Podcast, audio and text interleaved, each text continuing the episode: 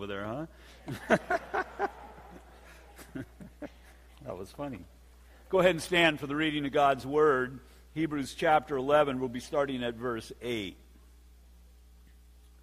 By faith, Abraham obeyed when he was called to go out to the place which he would receive as an inheritance. And he went out, not knowing where he was going. By faith, he dwelt in the land of promise, as in a foreign country, dwelling in tents with Isaac and Jacob, the heirs with him of the same promise. For he waited for the city which has foundations, whose builder and maker is God. By faith, Sarah herself also received strength to conceive seed, and she bore a child when she was past the age, because she judged him faithful who had promised. Therefore, from one man, and him as good as dead, were born as many as the stars of the sky, and multitude innumerable as the sand which is by the seashore. These all died in faith, not having received the promises, but having seen them afar off, were assured of them embraced them, and confessed that they were strangers and pilgrims on the earth. For those who say such things declare plainly that they seek a homeland. And truly, if they had called to mind that country from which they had come out, they would have had opportunity to return.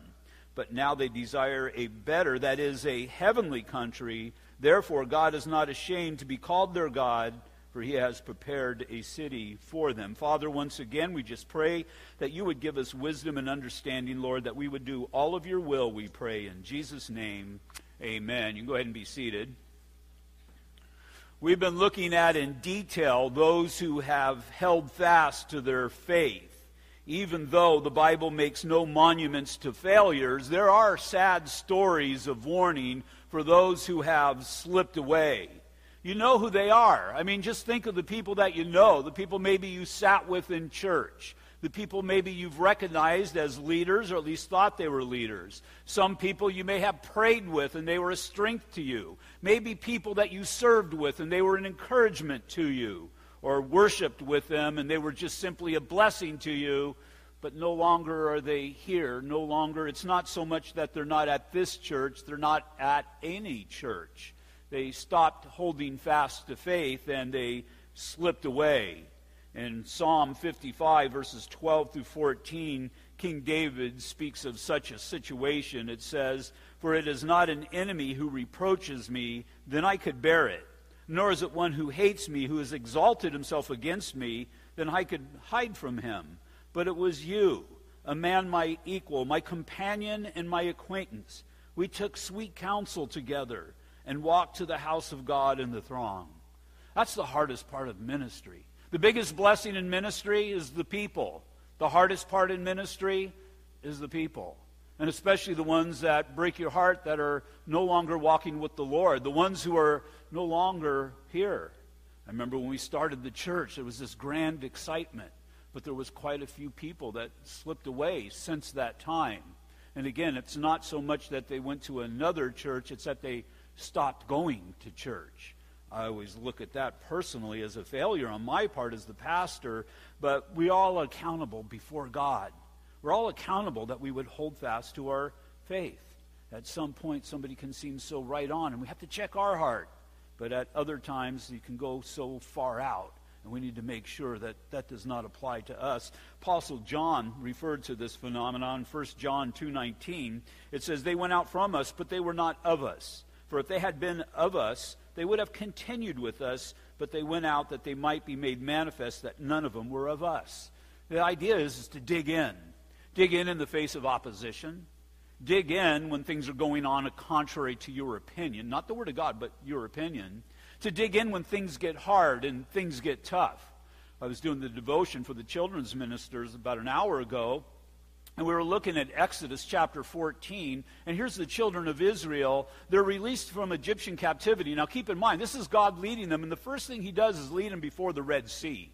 And so they're in a, between a rock and a hard spot, if you will. There's the Red Sea in their mind. We can't pass that. There's a mountain range. Well, that's, we can't go past that. And they look behind them, and here comes the Egyptian army. And they're thinking, why has God brought us out to this place to kill us? Well, God's teaching them to trust on Him.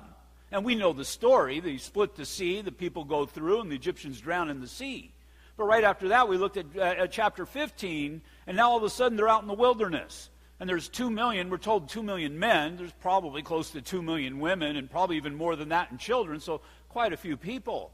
And now they're looking for water, and there's no water to be found. And once again, they start complaining. And, and we see that, how, how that works, maybe even in our own lives, as things aren't going how we think they should be going. And God basically is teaching them that even though, well, just as I worked a miracle right out of the gate with those plagues to release you from the world, just as I worked a miracle to get you out into the wilderness for the purpose of leading you into the promised land, I'm going to provide for you. Maybe not as you desire, but just as you need. And the lesson extends to us because on the day of your salvation, God worked an absolute miracle in your life. There's no denying that, and you must recognize that. You must recognize that that was from the hand of God. God did not save you to destroy you, quite the contrary.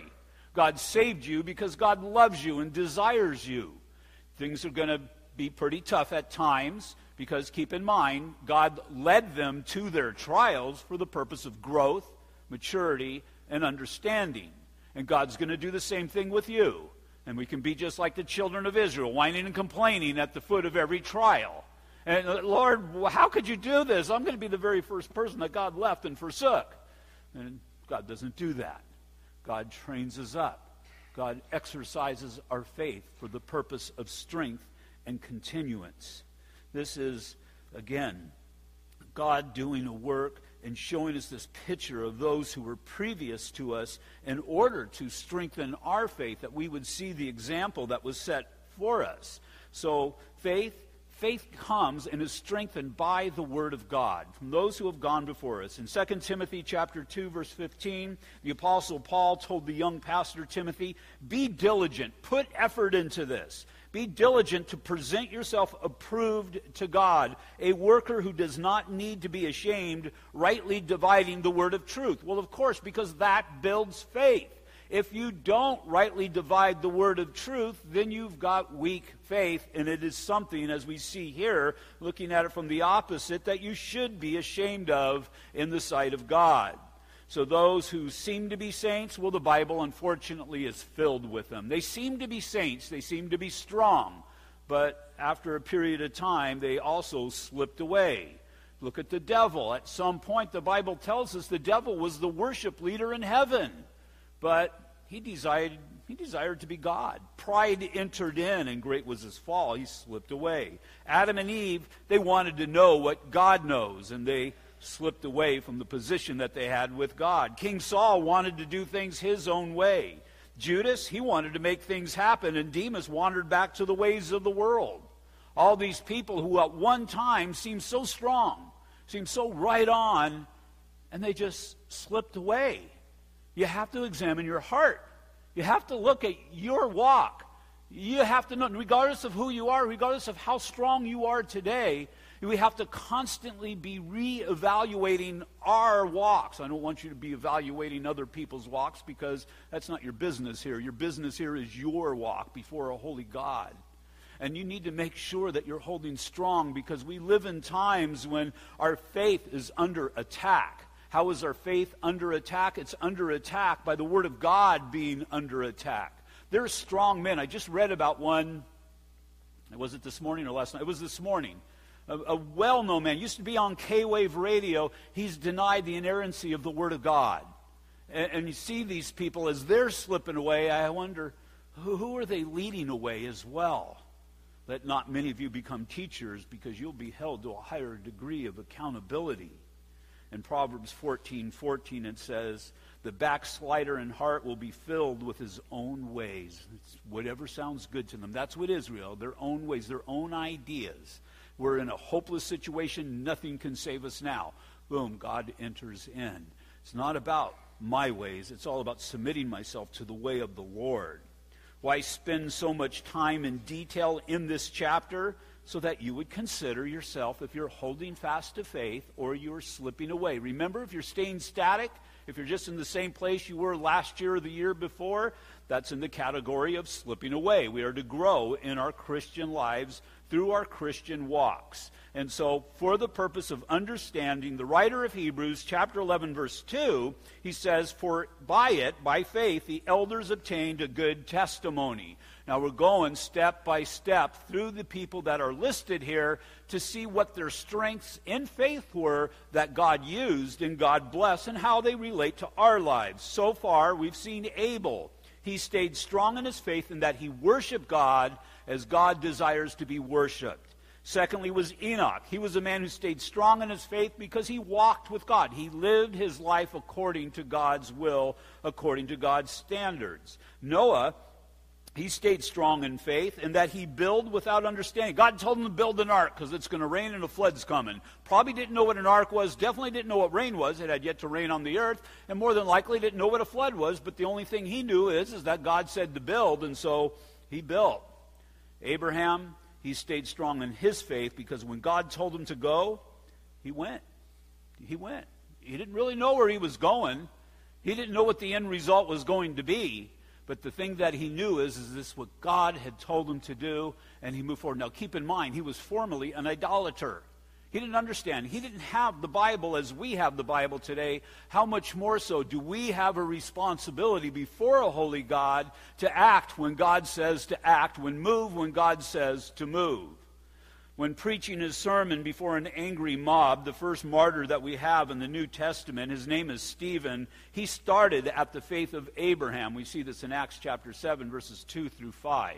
He looked at this man and saw the great faith that this man exhibited in Abraham's travel of obedience that we see, well, we see this complete package of faith and all that faith is able to do for a person, as the Apostle Paul used him as an example in Galatians chapter 3, verses 6 through 9. He says, Just as Abraham believed God, and it was accounted for him for righteousness. Therefore, know that only those who are of faith are sons of Abraham. So he's basically saying Abraham set this example and the scriptures foreseeing that God would justify the Gentiles by faith, preached the gospel to Abraham beforehand, saying, In you all the nations shall be blessed. So then, those who are of faith are blessed with believing Abraham. The faith that we exhibit today is based upon the faith, the example of faith that Abraham exhibited so long ago. God said to go, Abraham went. At some point to you, God said Come into the Christian life. And those of you who are born again, you moved in obedience and you came into the Christian faith. And that's why he's saying that we're sons of Abraham and that we moved as Abraham moved. I didn't know what was before me. I remember the day that I made an altar call. That as I came forward, I didn't know what I was getting into. I was concerned about that. I was a little bit nervous. I was even scared because I didn't just want to jump into something halfway, but I didn't know if I wanted to jump into this all the way. But God blessed every step of the way. So it's in Abraham first that we see a journey of faith. Once again, verse 8. By faith, Abraham obeyed when he was called to go out to the place which he would receive as an inheritance, and he went out, not knowing where he's going. It's been said that a journey of a thousand miles starts with the first step. The problem is that first step can be so hard, and because of that, first steps are so rare. First steps, I mean, so many people, they, they, they, I hear what they want to do. People have come up to me and told me what God has called them to do, and they never take the first step. And I'm just thinking, Ought you not to have a fear of God that would motivate you? Since you came to me, and you even said, God said. Keep in mind, that's taking the name of the Lord in vain. To say that God said and not really believe that God said or follow through in obedience to what you believe God has said, it's taking the name of the Lord in vain. They're rare because so many people talk about what God wants, so few people do what God wants. God will direct your steps, but you got to take the steps you must take that first step. But as for those who take that first step, what is it that motivated them, that made them move? It was the desired destination of that last step. I was talking to one of the guys before service out front. It was quite a few years ago. We were going on a hike to San Gorgonio. And I can remember when we arrived at the trailhead. San Gorgonio is one of the highest peaks in Southern California. We arrived at the trailhead. We knew it was going to be 10 miles up to the peak, and then it was going to be 10 miles back. We were doing this all in one day because we were stupid. I don't remember the elevation, but it was, I don't know, 5,000, 4,000 feet that we were climbing up, something like that. And, uh, and there was a light powder of snow on the ground. And we said, let's go. Why? Because we wanted to get to the destination. The destination was our motivation. And so we took off. And we're going and going, and you're tired, and, but you keep going because you want to get to that goal. You want to get to that prize. And we get almost all the way up, and it's starting to snow. And but we keep going, and the wind is starting to blow, and we go through this clouds, and we kind of come up on top, and we're above the clouds, and it's cold, and it's windy up there. And the guy who was kind of the leader says, we got to turn around and go back because it's snowing, and we're going to lose the trail. And so we're marching through the snow and the whole thing. But when we were up there, we have a picture of it, we made it. We made it. It was about 20 degrees. But nonetheless, we made it. And there, there's just that destination to achieve that goal for you, the destination of this Bible study was worth getting out of bed this morning because you wanted to be here. You'll take that first step out of Monday, you know, Monday morning for your job because you know on Friday you'll get the desired destination of a paycheck. I was looking at a picture of my, or a little video that was posted on Snapchat. Got all these things nowadays because of grandkids. And little Chris Mike, my youngest of my grandchildren, seventh grandchild, he just turned a year old he's crawling, but now he's struggling, but he's struggling the good struggle because he wants to walk. And he's got one of those push things, and he walks, and he'll kind of take a couple steps and fall down. But he's willing to do that because he wants to get to that next destination. So, a key mark of Abraham's life is that he obeyed when he was called to go out. Now, where was out? We're told, I don't have a clue. But I can tell you exactly where it was. It's anywhere that is outside of your comfort zone. I mean, God's going to call you to the place more than likely that you don't necessarily want to be, that you wouldn't naturally gravitate towards. Maybe it'd even be something that you would normally avoid. But it's that place that God has called us to that, well, that's when true obedience and faith is seen. If you said, Pastor Mike, in obedience and faith after service, I want you to go and kiss Mrs. Pastor Mike. I wouldn't have that. That's not much of an act of faith or a step of obedience because I like kissing Mrs. Pastor Mike. I didn't say Mrs. For those of you who may not know, I'm Pastor Mike, and Mrs. Pastor Mike is the woman who was up here, just so we got that square. That's not much of an act of faith. That's not much of an act of obedience. It's when we're called to do the hard things or just the things that we don't understand.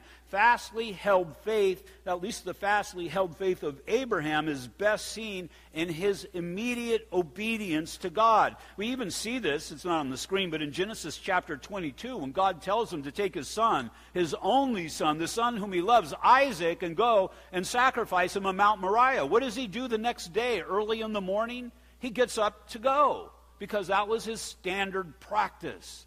And so God told him to go into this new land. He got up and went. And because he had established that mark of obedience, whatever it was that God had called him to do, wasn't a perfect man, as we'll see, but nonetheless, he moved forward in what God had commanded of him. If the first step isn't taken in a timely manner, then it deadens the call in your life. There was a man, Hudson Taylor, he was a missionary to China that God used in an amazing way. When he recognized the call in his life to go to China, he sold all of his stuff. He started living in poverty. And the reason he was living in poverty, he was in England at the time. The reason he was living in poverty because he was practicing. He was practicing living in poverty because he knew that that's how he would be living in China. He knew what God had called him to do, he took the step of faith, and he took the step of faith immediately.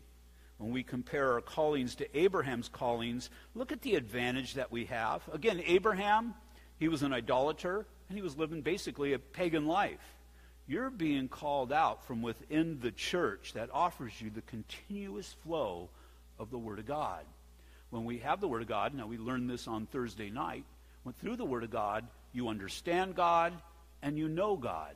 And so our acts of faith ought not to be that great, although they still are.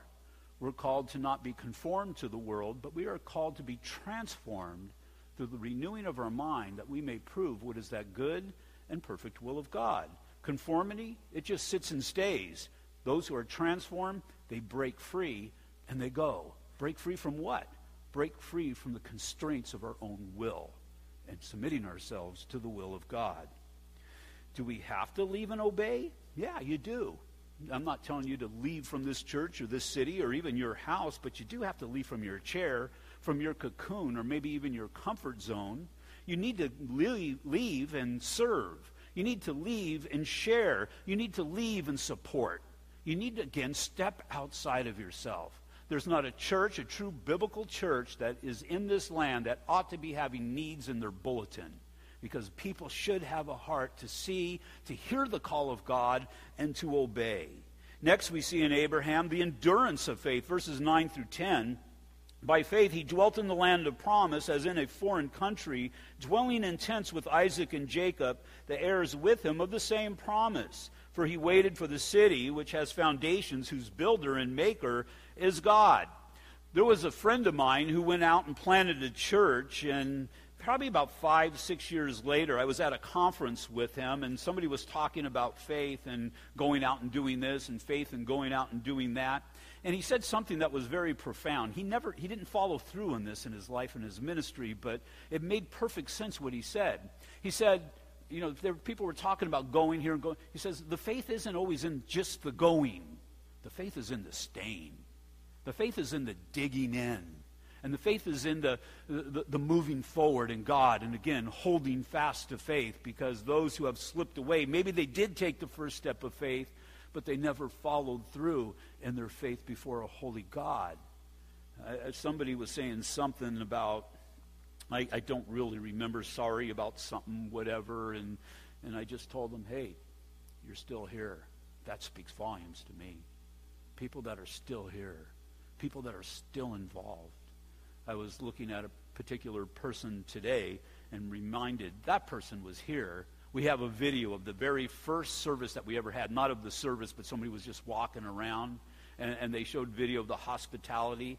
And that person, on the very first day, almost 20 years ago, was doing hospitality. That same person was doing hospitality this morning.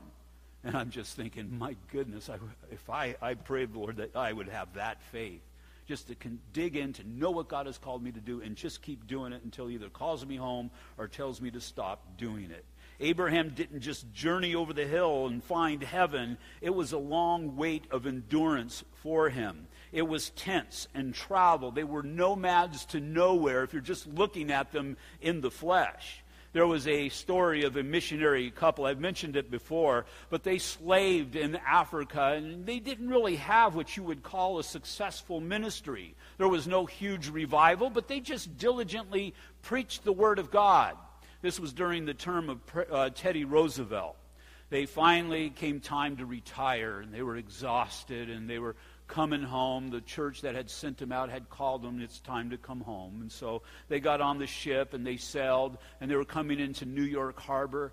And there was a band, and there were crowds, and there were streamers, and the man was just so excited and thinking, This is just great, just to finally be recognized. And so they pull up to the dock, and they're told just to hold off and just to wait. And he looked over, and Teddy Roosevelt got off the boat. He went to one of his safaris, and they greeted him, and and then when Teddy Roosevelt left, everybody else did. And the man just shook his head and said, After all we've done, after all we've done for the Lord, and we come home, and there's not even anybody here to greet us. And his wife says, You're mistaken. This isn't home. Not home. We continue to endure and endure to the end, to be found faithful in all that God wants us to do, because at times this life is going to seem barren at this time, at, this, at times, this life is going to even seem that it, it rejects us, but we're not home. And I guarantee you, when you get home, part of the reason that you'll know that you're home, because you'll be greeted by the Lord Jesus Christ and all of the saints and angels of heaven. And it's going to just be such a glorious time. See, the places that God sends us to are promised, but they're not necessarily to be possessed. One day, you're going to read in the newspaper, or you'll come on Sunday morning and somebody else is going to be standing here, and that Pastor Mike's going to be with the Lord. You can't possess anything here on, on earth. And some of us, we're so wanting to possess and we're holding on to whatever it is, the things of the world or the things of our life that we can consider so important. Just seek after the promises of God because you have a great promise of God that is in store for you. He wants you to dwell in particular locations, but it's all looking forward to that permanent place. Again, verse 10 For he waited for the city which has foundations, whose builder and maker is God. What was the only plot of possession that Abraham owned? It's seen in Genesis chapter 23 and 25. It's the place where he and his wife were buried. That's the only. I was thinking about that. That's the only place of land that I'm ever really going to permanently, as much or as I guess as long as the earth is, is around, that I'm permanently going to occupy. At least this body is, because I say that I own my home. I don't really own the home. The mortgage company owns the home.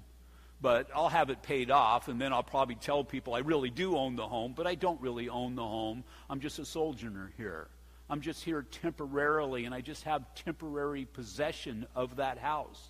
My heirs are going to get it, and I don't know if they're going to live there or sell it to a complete stranger or what.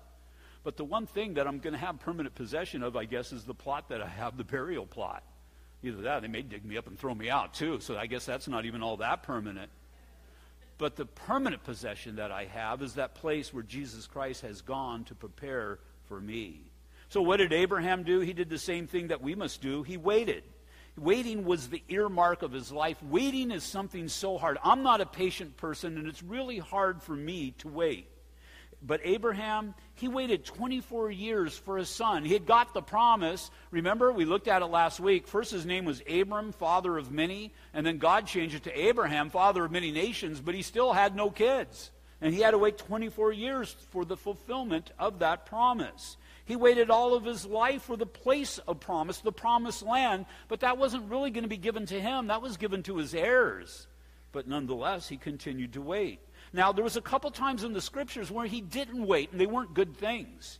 He, he was promised the son, and because of his impatience, he produced an Ishmael. This was a act of the flesh between him, his wife, and his wife's maidservant that they tried to make the promises of God come to pass, and they failed miserably. And then there was another time when God told them to go into the promised land and wait there because of a lack of faith. What did he do? He went to Egypt. And again, just wasn't a good thing. When it comes to how long does faith wait, the answer is really easy. Maybe not desirable, but it's really easy just as long as that is necessary, at least in the sight of God. And so, what is it that you're waiting for? Where is it that you're waiting? As long as you're waiting in the place that God has called you to wait, that's a good place. To complete, continue to wait on the Lord.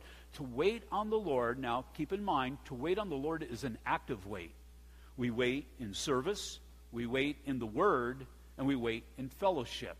And God will reveal Himself to us. In the book of Acts, we've got the perfect picture. I'm just going to go through this quickly. Most of you have heard it before. Face it, most of you have heard everything that I've ever had to say before.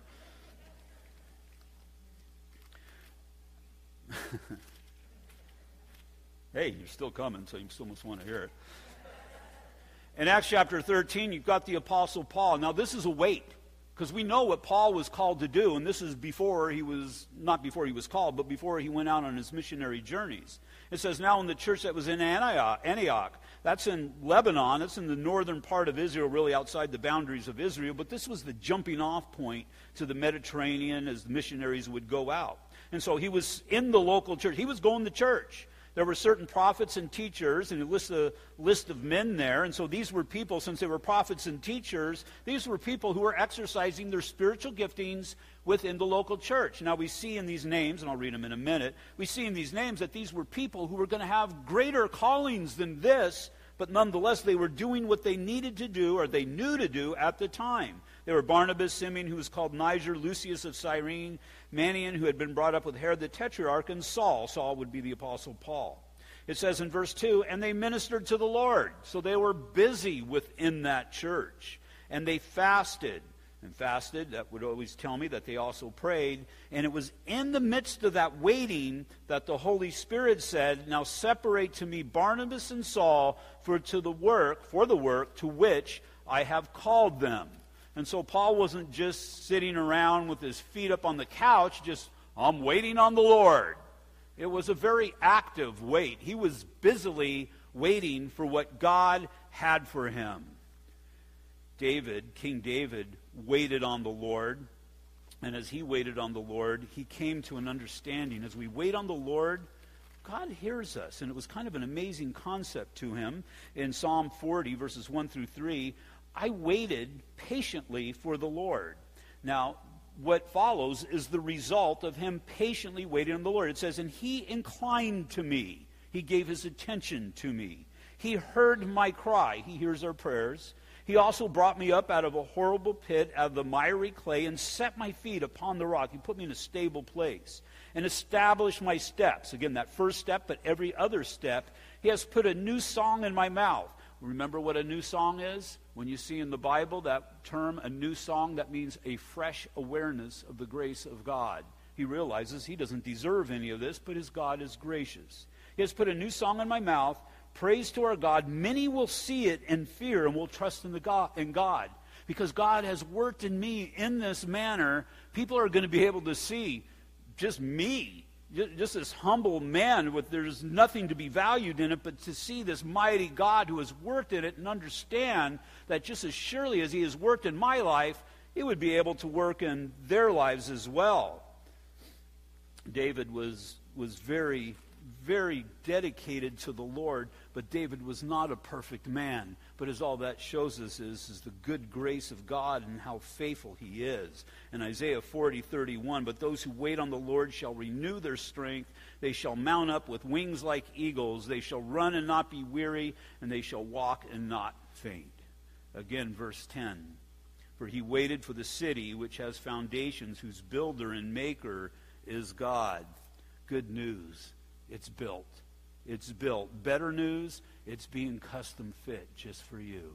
That place that you have up in the heavens. This isn't what it's all about. This isn't what God has for us. It's just part, well, I shouldn't say isn't, but it's just part, a small part of what God has for us. If you truly believe in God and you truly believe in heaven, what are you holding on to down here? I know that your affections are set here. There's no doubt about it. My wife's here. My kids are here. My grandkids are here. And if the Lord wills, I'll have some great grandkids that are, that are here. But ultimately, the prize is heaven. It's why we take that first step. It's why we faithfully move forward, holding fast to faith in this journey, is because I recognize, we need to recognize that final destination. And then, thirdly, there is the result of faith, verses 11 through 16. By faith, Sarah herself also received strength to conceive seed. See, that means that she couldn't conceive seed. She was an old lady. And, and, you see, when it says that Abraham was as good as dead, that means that he was an old man. So neither of them was really able to produce a child, do the process to produce a child. By faith, Sarah herself also received strength to conceive seed, and she bore a child when she was past the age because she judged him faithful who had promised. Now, do you remember when she heard the promise that Sarah's going to be with child? What did she do? I, I, I did that to my wife. I said something about, you know, she was saying she wasn't feeling well one morning or something. I said, well, maybe you're pregnant. She didn't laugh. She told me I'd be finding a new place to live if she was pregnant. I told her if she's pregnant, I'm going to go find a new place to live. But that's, you know, it was a laugh, it was a laugh of disobedience, maybe a laugh, a laugh of a lack of faith. But I think it was also a laugh of if only it's true. I think there was an element of faith. And that's all God looks for is just, just, a little seed of faith. Just a mustard seed of faith. And he's told us he'll do great things if we just have that mustard seed of faith. He's not looking for perfection from any one of us. He's just looking that we would seek him for his direction and again follow through. Verse 12 Therefore, because of this, from one man and him as good as dead, were born as many as the stars of the sky in multitude, innumerable as the sand which is by the seashore. Not just speaking of Israel, but we're told back in Galatians and in the book of Romans that his descendants are those who would trust in God through faith. By grace you have been saved through faith. So just as Abraham exhibited faith, and what does it say? It was accounted to him for righteousness. That's basically what Ephesians chapter 2, verse 8, by grace you have been saved through faith means. Because as I exhibited faith, grace flows through that conduit of faith. And because of that, righteousness is accounted to us. What does it mean to be accounted to us? That means righteousness is put in my bank account. I have it, I own it, I just don't possess it. And what I mean by that is I'm not completely righteous in that I stumble, I fall, I fail. But God, when He looks at me, He chooses to look at me as He looks at His Son, Jesus Christ. By grace you've been saved through faith. Verse 13 These all died in faith, not having received the promises, but having seen them afar off, were assured of them, embraced them, and confessed that they were strangers and pilgrims on earth. And so these were future promises that how did these things become accounted to them? Because they believed. They believed. That's the only reason why anybody ever exercised faith, is because you, you believe. And because they believed of these things, and keep in mind that's believing without seeing, then God blessed them. Verse 14 For those who say such, such things declare plainly that they seek a homeland. And truly, if they had called to mind that country from which they had come out, they would have had the opportunity to return. The idea was when they left, that was in the rear mirror. The old light, that that was past. Remember, if you hold on to faith, you're walking strongly with the Lord. But if you're slipping away or if you're going backwards, it's not a good thing. And, and so the, once they left the old land, the old land was gone. It says in verse 16, but now they desire a better, that is a heavenly country. Therefore, God is not ashamed to be called their God, for he has prepared a city for them. Isn't that a, a powerful, very powerful verse? God is not ashamed to be called their God, just simply because they responded in faith. Look at every rotten thing that you've ever done. Look at every sin that you have ever committed. Look at every way that you have ever been disobedient to God, and as long as you exhibit faith in God, He's not ashamed to call you His child. I've never been ashamed of any of my, I haven't been happy with my kids a lot, but I've never been ashamed of them because they're my children. Never been ashamed of one of my grandchildren because they're my children. And God feels the same way towards you. You're children of God through faith in Jesus Christ, and that is a strong, that is a powerful, most powerful thing that we truly need to embrace. Remember, I say remember, we studied the book of Exodus probably about 18 years ago. But in Exodus chapter 26, we're given this description of the tabernacle. There was four coverings of skins over the tabernacle, well, really materials. There was linen, there was goat hair, there was ram skins, and badger skins linen, well, that was the beautiful part. That was the place that when you were inside, you would see. It had all the tapestry upon it. And linen, the white linen, it represented the righteousness of God. You had colors in it of blue that, that, that spoke of the, the heavens, the dwelling place of God. Purple that spoke of the majesty of God. And scarlet, we know that that pointed towards the sacrificial death of God. Then after that, they would put goat's hair. That was black. Probably represented God dwelling in the midst of sinners. Then after that was ram skins. It was probably the symbol of a future provision of the Lord for the sins of the world. It was a ram that was caught in the thicket after the angel delivered um, uh, Isaac from Abraham, from him sacrificing him. And again, they found that, that ram in the thicket. And then badger skins were on the outside. Badger skins were just plain and ordinary. So again, we're told in the scriptures, we saw when we were studying um, the book of Numbers, if somebody was on a hill looking at the children of Israel as they were wandering through the wilderness, if you were able to look and see the whole thing, you, you would see this tabernacle in the middle. And, and you would see light coming out from the crevices, if in fact there were. I mean, the glory of God inhabited it. And then you would see the layout of the people. And the layout of the people, if you look how it's laid out by tribes and the size of the tribes, if you were standing at the foot of it, it would be a cross. It, it, it would, just, it would just perfectly dis- be a picture of the cross of the Lord Jesus Christ with the presence of God in the middle.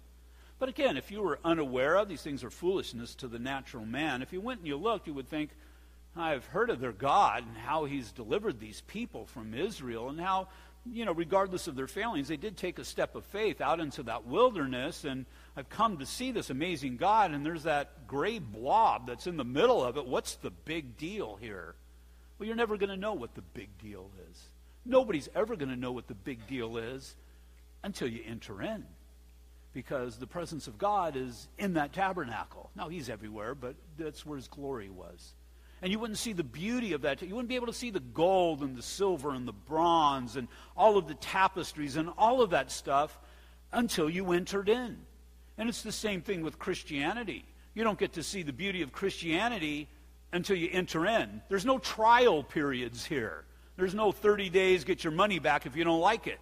You just have to fully enter in and give of yourself. You have to take that step of faith. And but then it extends to other places in our Christian lives as well. As far as service, what's the beauty of serving God? And I don't understand that. You're just getting free labor for the children's or whatever it might be.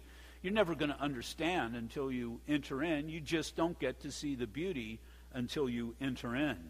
Heaven, I can only imagine as the song goes, but I'll never really understand until I enter in.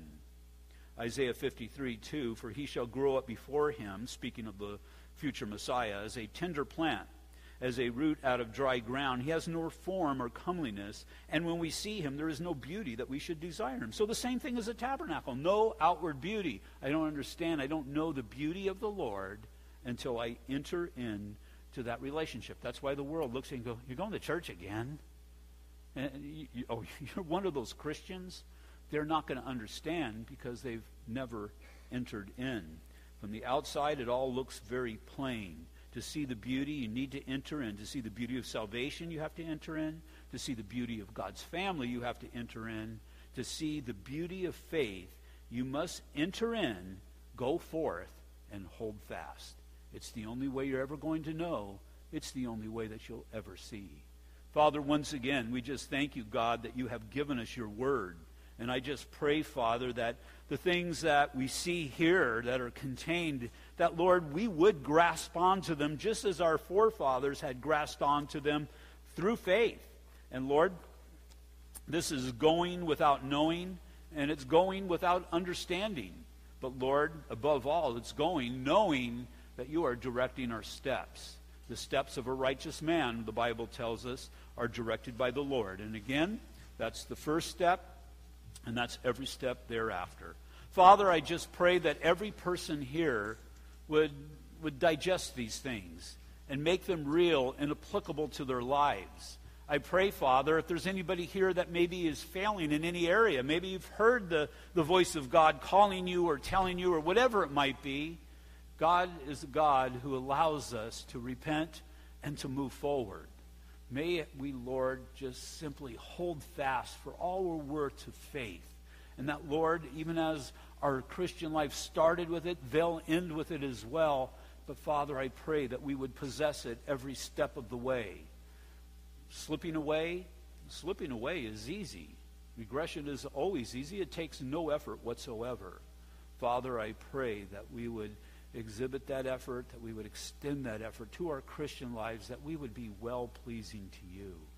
So, once again, Father, we just thank you, God, that you have given us this morning.